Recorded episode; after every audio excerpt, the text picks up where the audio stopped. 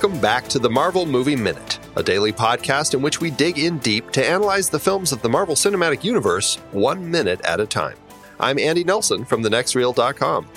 And I'm Pete Wright, also from The Next Reel.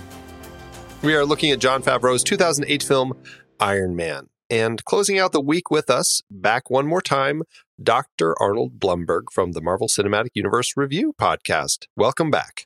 Thank you so much. It's been such a joy doing this with you guys. I really appreciate it. You're so gracious. Yeah, we really appreciate you being here. This has been a great week. It really has. Lots of uh, great conversations. Uh, today, we are looking at Iron Man minute 70. On today's show, the minute starts with Agent Coulson locking down a meeting with Tony, and it ends with Tony and Pepper dancing. Aw. Aw, Aww. only a minor sexual harassment thing in most businesses. uh, Tony is uh, considering he has other employees uh, dancing on stripper poles in the airplane in earlier minutes. I, I don't Oh, think he's worried about those sorts of no, things. this is not something that, that figures into his worldview, I don't think. Definitely not. He would not be surviving the uh, current um, Me Too movement. I don't think so. I think Pepper No. would have sufficient grounds for. But then again, she winds Oh, up with yes. a company eventually. Oh, wait, that's right. I'm not supposed to reflect the future. So right.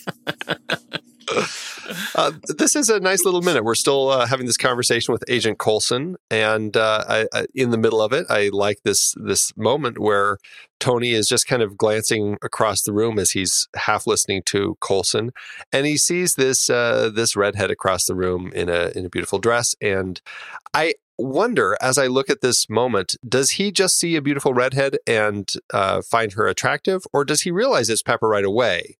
And uh, is just surprised to see her looking like this. I think that's exactly what it is because the way the shot is actually shot is like standard Hollywood visuals for oh my god, I didn't know she could be pretty, It's the meet cute. which which you know again has all of its own deeply problematic issues here with Tony's you know approach to things. But when you watch At least the he doesn't scene, have her take her glasses off at some point. no, but, but like when she you doesn't watch it, like any at- stairs. at like four seconds or so, she specifically turned away so far that all you see is her hair, and then those other people pass in front of her, and that's when we suddenly see her head turn, and then he's like, "Oh my God, that's Pepper."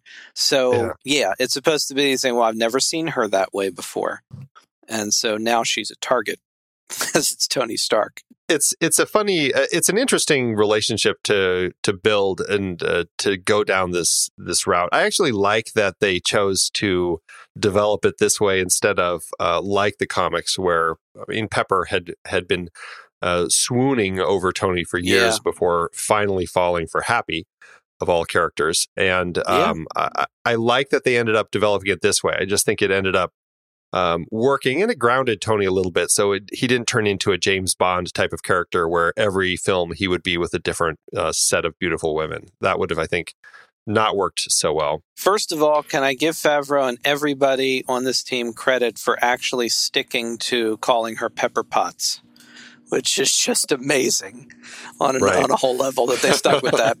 but the other thing too is like you were saying, that was an, we we've talked earlier in the week about um, Stan Lee and and his approach to some of the characterization in the early comics, and that was another recurring thing that he used as like one of the basic elements of his toolkit was the constant uh, dynamic of the superhero and the girl pining for him, who he's also pining for, but he cannot do something lest he reveal his identity and endanger her. And basically, almost every dynamic in all the main Marvel titles had some version of that. And I think it's beautiful that, you know, for all the problems that come up in the way this dynamic works, I like the way this relationship subverts the standard cliche of superhero and girlfriend because it, they almost have this like old golden age of Hollywood, 30s, 40s, you know, Howard uh, Hawks kind of like patter.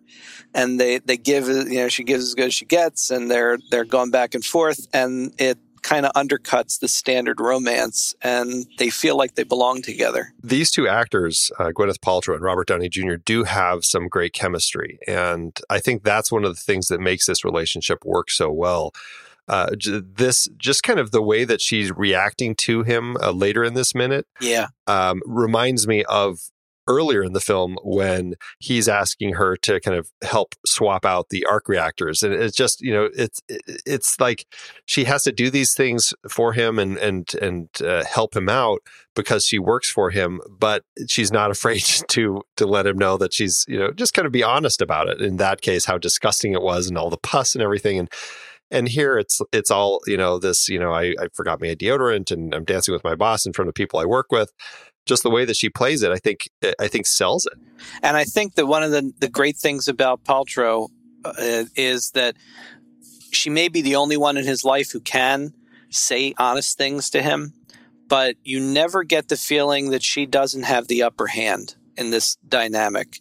He's rich and powerful and he thinks he runs everything, but he's a little kid and he's kind of a buffoon, really. And she's on a certain level, at least, maybe not in being, maybe not in technology, but she's smarter than him. She's cleverer and she's in control of where this is going.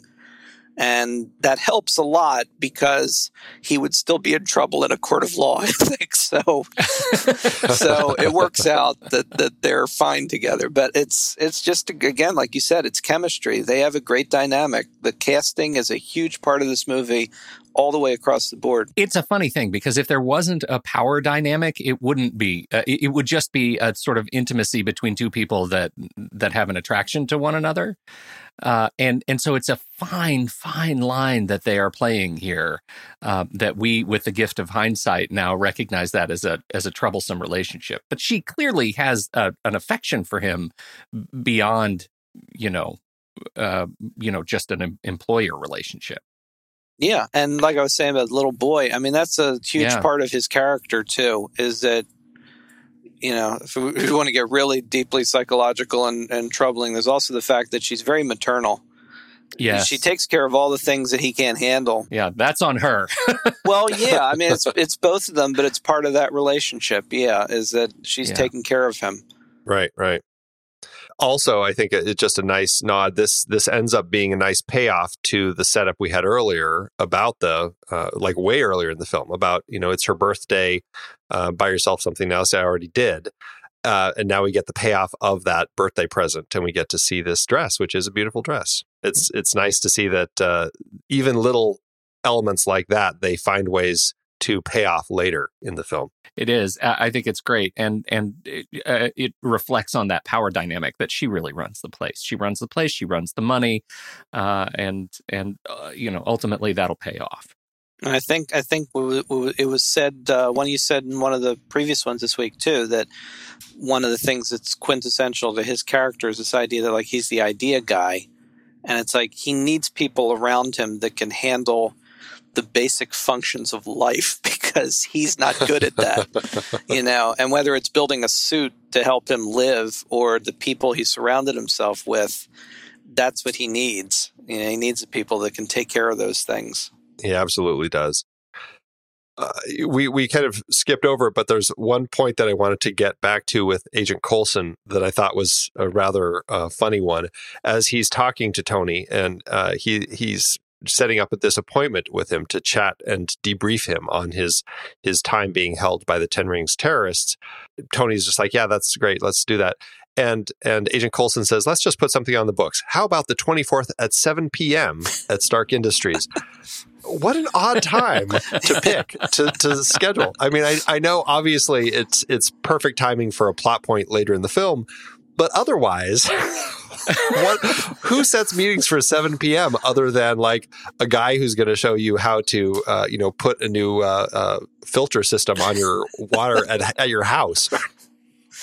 The, uh, you know, I had to wonder if that was some sort of an inside joke that I didn't get. Like, is that like, is there something about the 24th at 7 p.m. that's a comic joke? Not that I can think of, but I'm certainly happy yeah. to be contradicted if somebody can find something, but I don't think so. Yeah, I, I think I, I mean I may be wrong. I think it just uh, lands on uh, screenwriting, just just yeah. picking a, a, generic date without a month, so you're not pinpointing the month. Yeah, and then a time because we know later we're going to need uh, an we need evening. people there in the evening. Yeah. but other than that, they prefer to work after dark because it's a stealth thing, right? so It's very funny.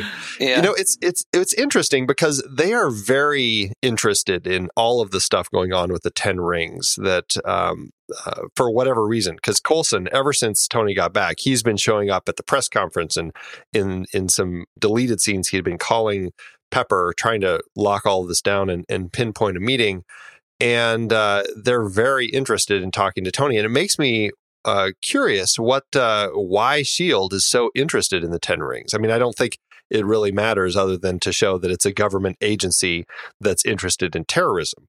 Um, but in context of who we know Shield to to become, yeah, you know, and and and and to also know that the Ten Rings in the film isn't necessarily the Mandarin's Ten Rings or anything like that. It's interesting that they are so uh, drawn to this information rather than like the CIA or something. That's interesting. Actually, I never really thought about that much. And again, not only like what they're going to become, but what as as it sounds like we're going to find out what they've already been by the time of of Iron Man. Sure. It's like, what does this mean? Does this mean that the Ten Rings organization already had some kind of involvement in in superhero activity or something going on that would have put them on their radar? Because otherwise, it doesn't.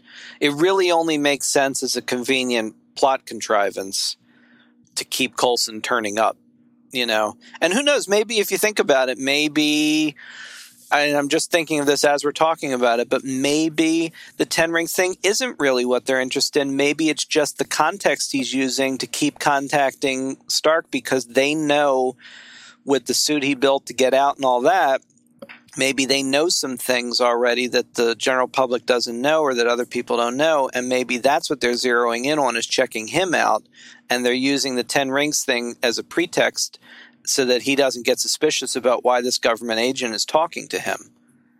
So it might be that that's not really what they're interested in. They're interested in him well, to me, that makes a lot more sense. You know, like they detected the repulsor technology Yeah. in in ways that they've never detected before, or whatever Right. it is. yeah You know, yeah. they they they were instantly drawn to that, and I mean, it, it, it'll make sense, I guess, later in context of the film when a certain character arrives at the end of the credits.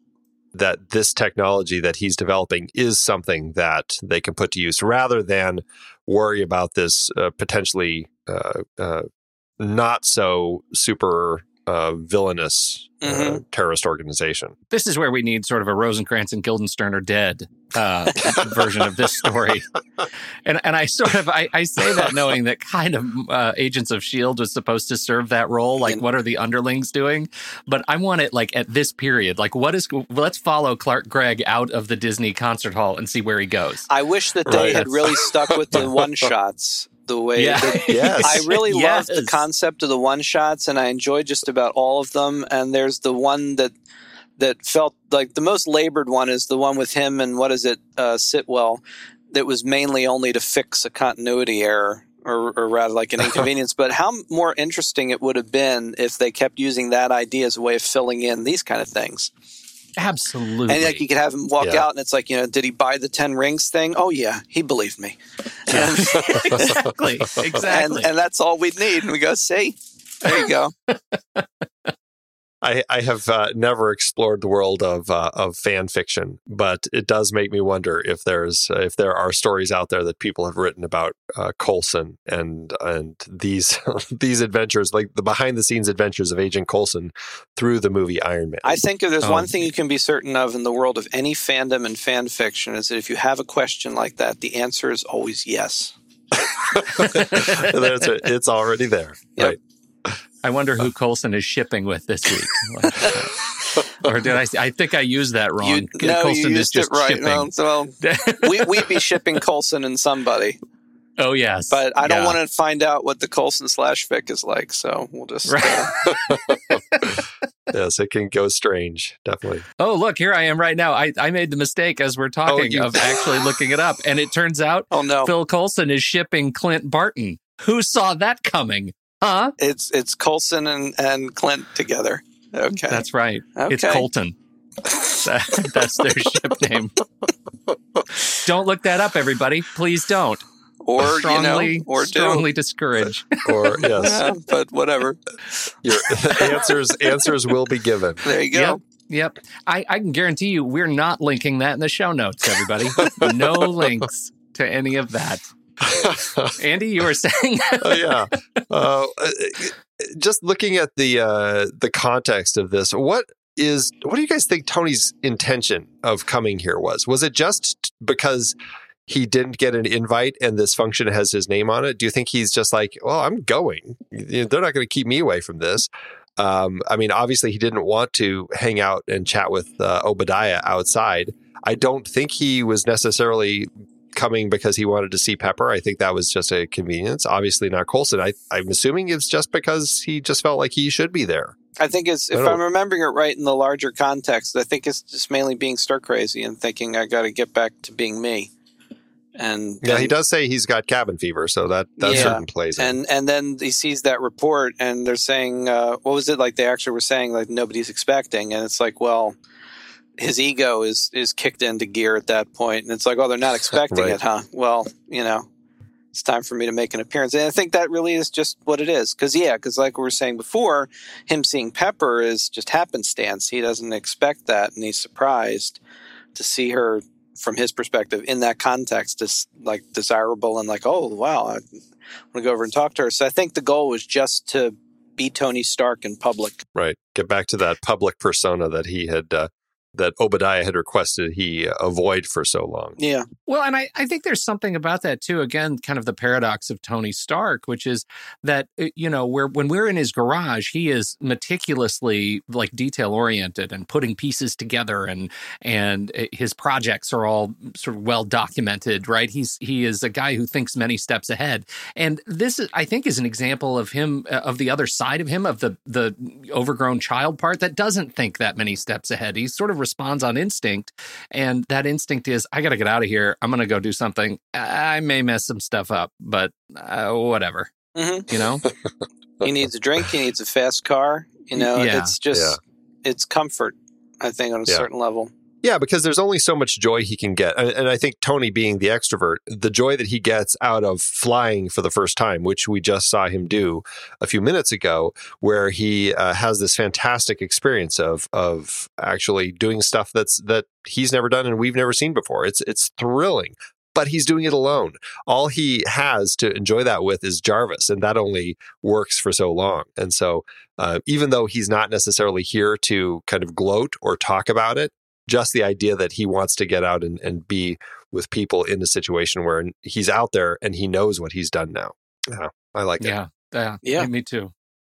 So, so Arnold, you uh, you have uh, quite a background in uh, the world of, of comics, having uh, kind of done some work uh, with comics in the past.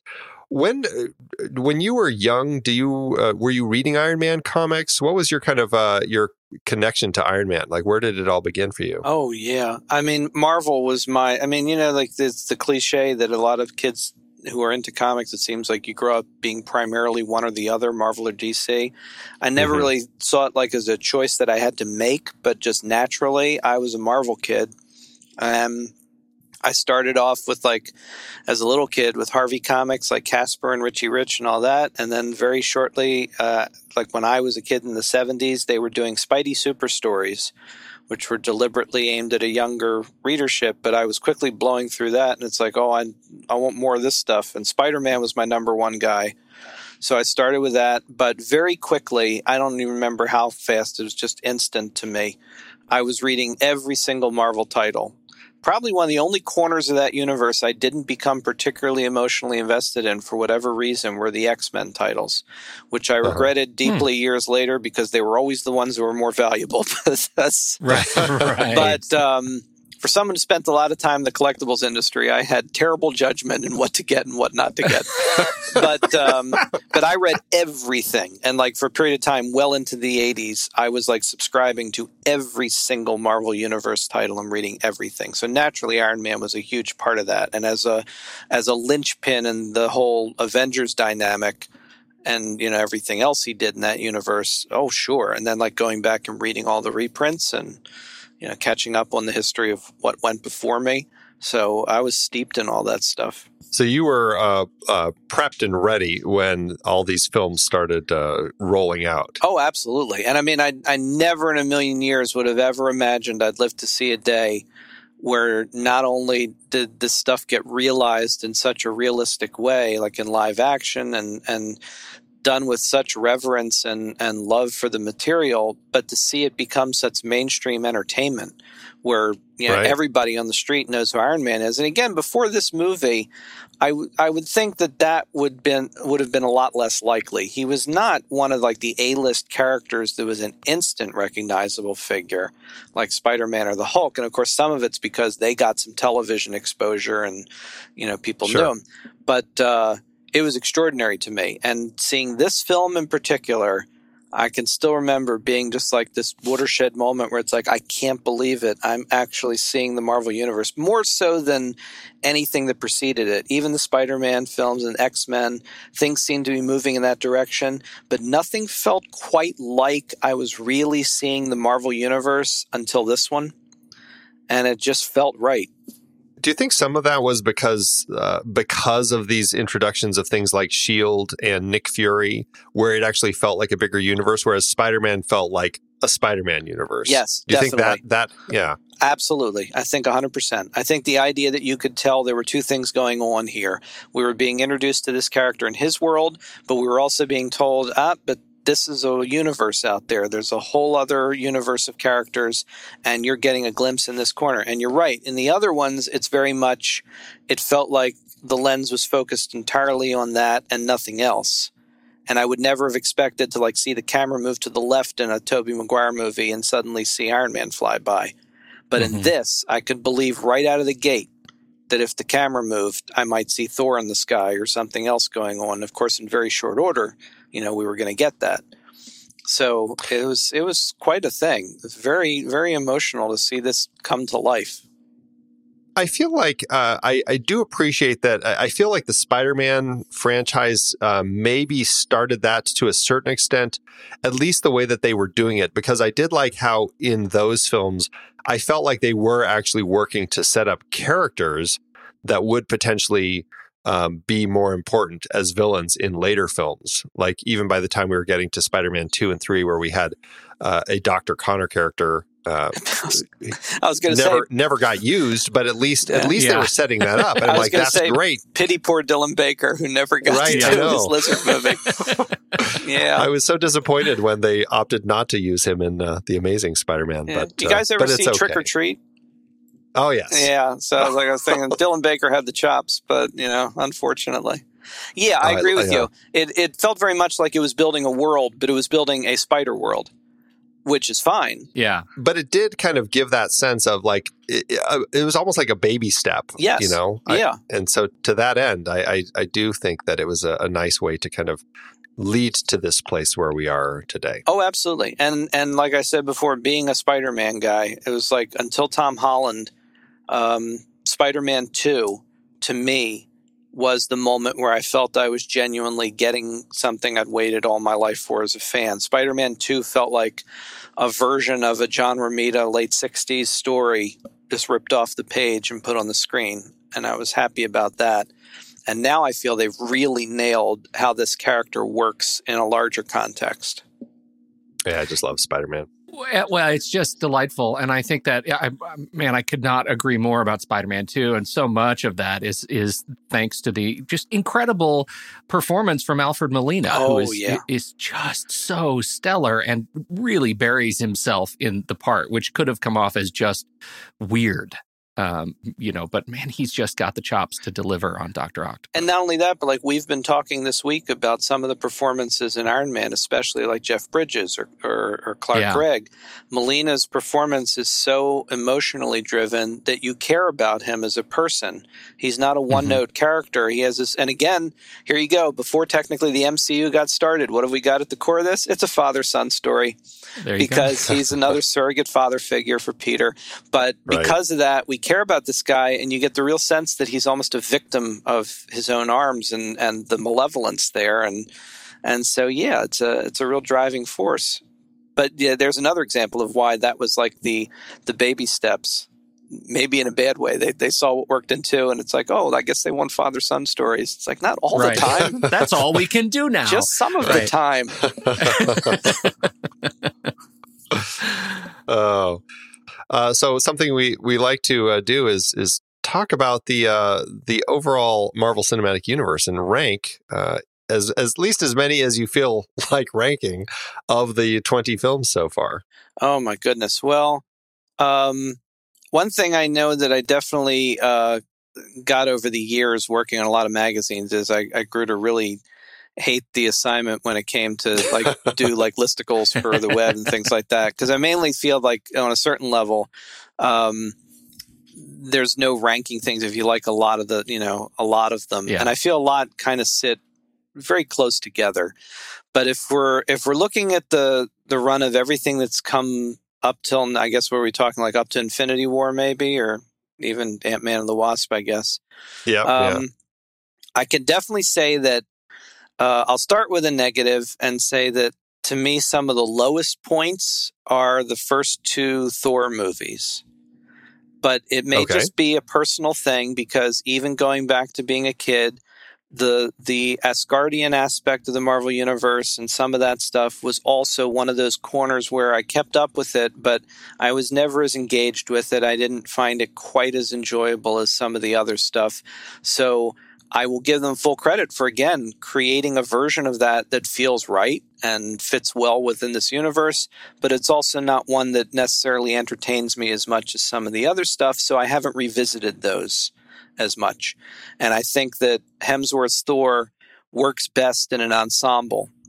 But when he's the lead, I'm just a little less interested, and it's not really a discredit to the, the films. It's just that that doesn't hit me on the same level. So those How two are did uh, how did how did Ragnarok work for you then? Ragnarok I thought was fantastic.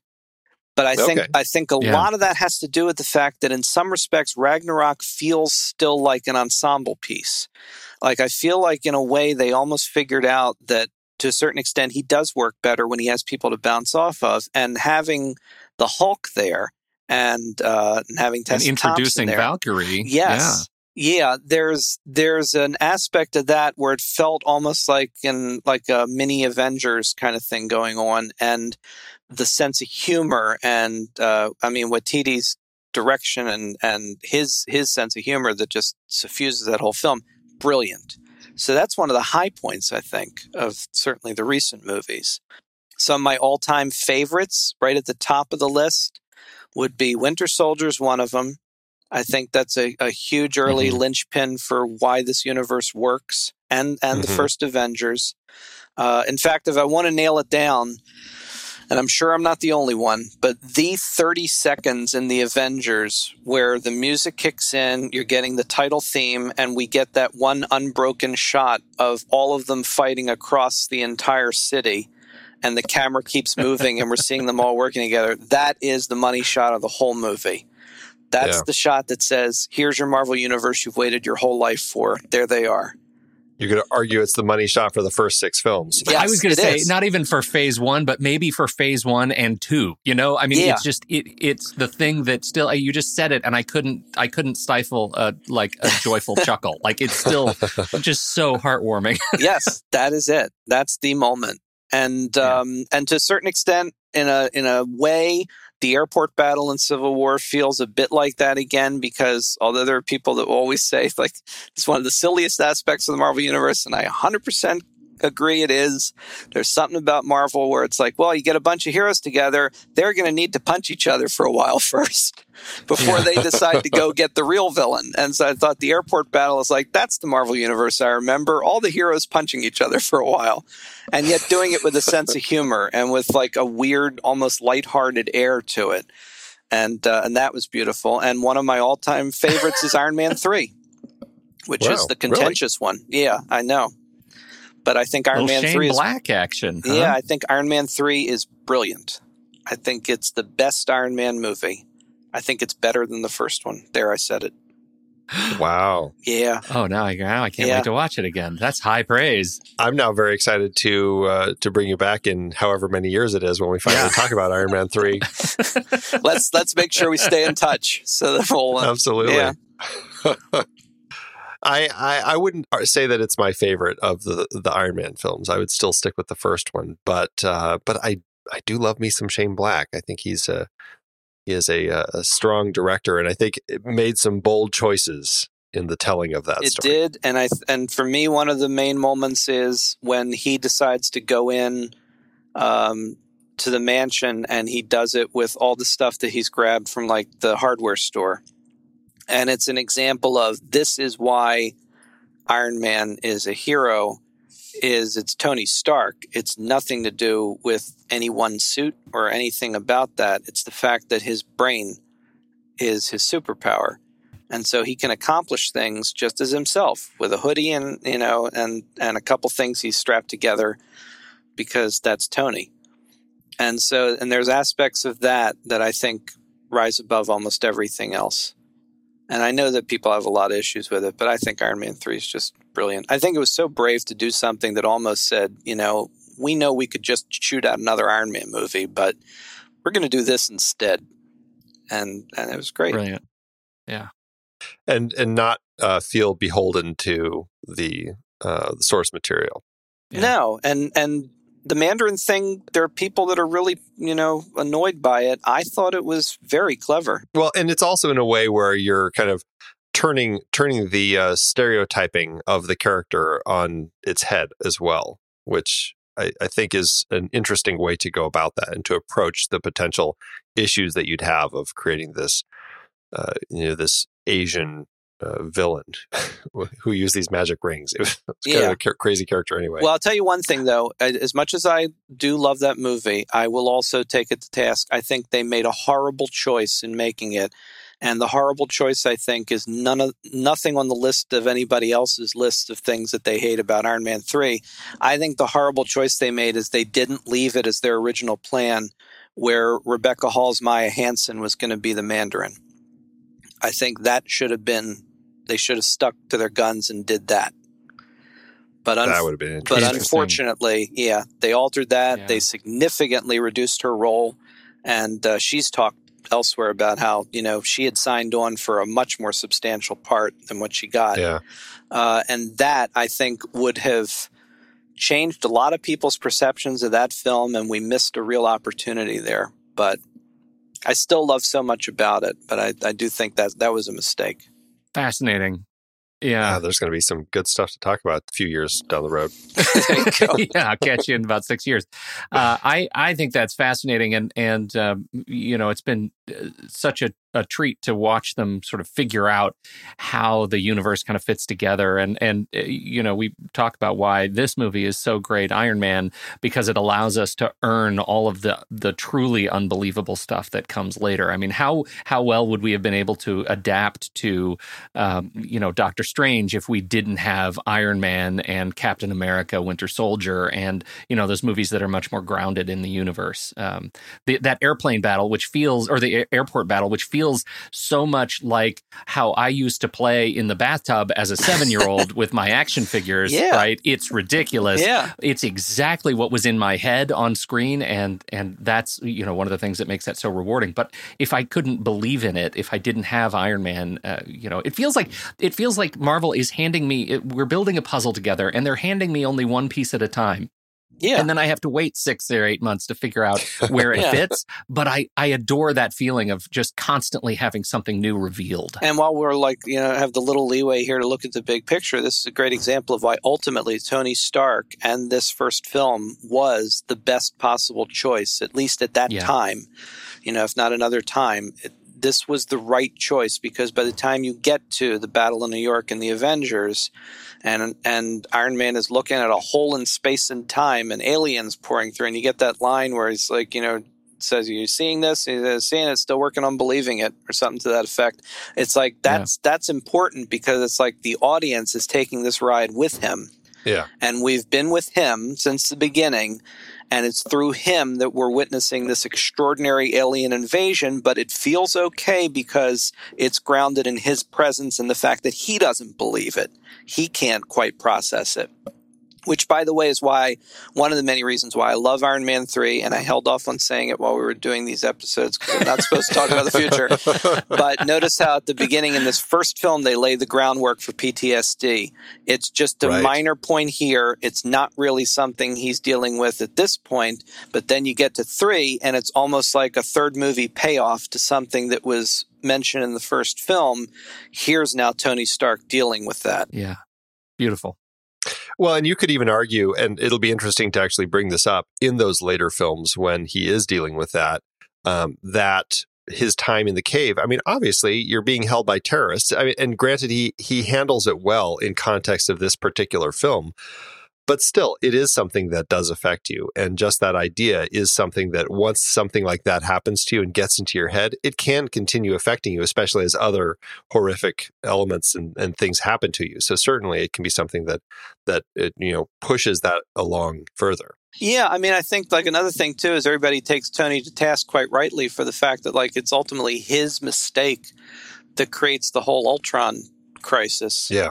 And Right. and we've gotten really used in recent years to the idea of Tony being sort of almost like a stealth supervillain, like he's just so incapable of realizing the consequences of his actions, and he keeps repeating these things. But if you look at it from the perspective of the fact that Iron Man 3 almost seems to neatly encapsulate the PTSD thing in one film. But no, he's constantly dealing with that. And Yeah. all of his choices are informed by that cave. Then Right, it starts to really. make more sense. The only thing that doesn't make sense is why the others don't like take all his stuff away from him and say, you know, you need right. help, stop this. But but yeah. There's uh, just a, a last aside. There is scripted uh, in the earlier scene before he flies with his with his Mark II suit. Uh, Jarvis, uh, you know, strongly cautions him against it, and he says, "I suggest you allow me to employ Directive Four, which uh, is actually to uh, protect his life should he be incapable of doing so." Mm, and it's something that they had written into the script that they obviously didn't continue at all but where would that have put us if jarvis had these uh, these abilities to kind of stop tony um, by not letting him do these things that are were potentially life threatening yeah. um, and you know influencing his ptsd it's it's an interesting element that could have in a way it might have kind of eliminated the entire uh, ability of for him to create iron man but uh, Mhm. yeah it's interesting Yeah, Let's just say that would have had an impact on phase two. Absolutely. Well, Arnold, I had a great time uh, chatting with uh, you and Pete this week. It was fantastic. Absolutely. It was a pleasure. I had so much fun, and thank you so much for asking me to be part of this. It was great to revisit this little chunk of this movie with you guys. Lots of good stuff this week.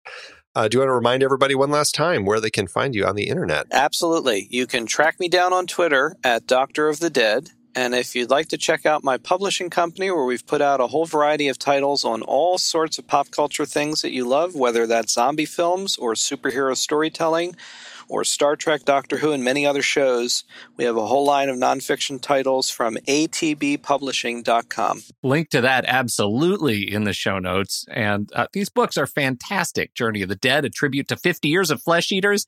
Consider that added to cart.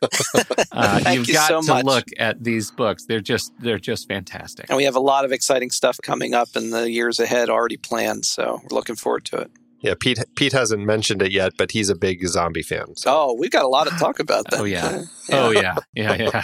Uh, and, and if you haven't, uh, you got to jump over to their TeePublic. If you're looking for a new nerd shirt, this is uh, this is the place to go. They've got a great Oh. TeePublic. Thank you. Yes, that's right. We Yeah. do. Look for ATB Publishing, the TeePublic store, and all those designs, almost all, are either by me or my wife, and we're constantly adding new things, and we're always interested in hearing from people what they might want to see there too.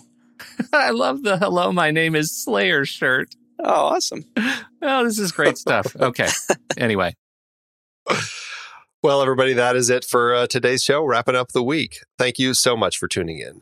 Make sure you subscribe to the show for free at marvelmovieminute.com. Join us over in our Discord chat room and follow us on Facebook, Twitter, and Instagram at The Next Reel. And if you like what we do and you want to support us and get some cool stuff, become a patron over at patreon.com slash The Next Reel. Until next time, true believers.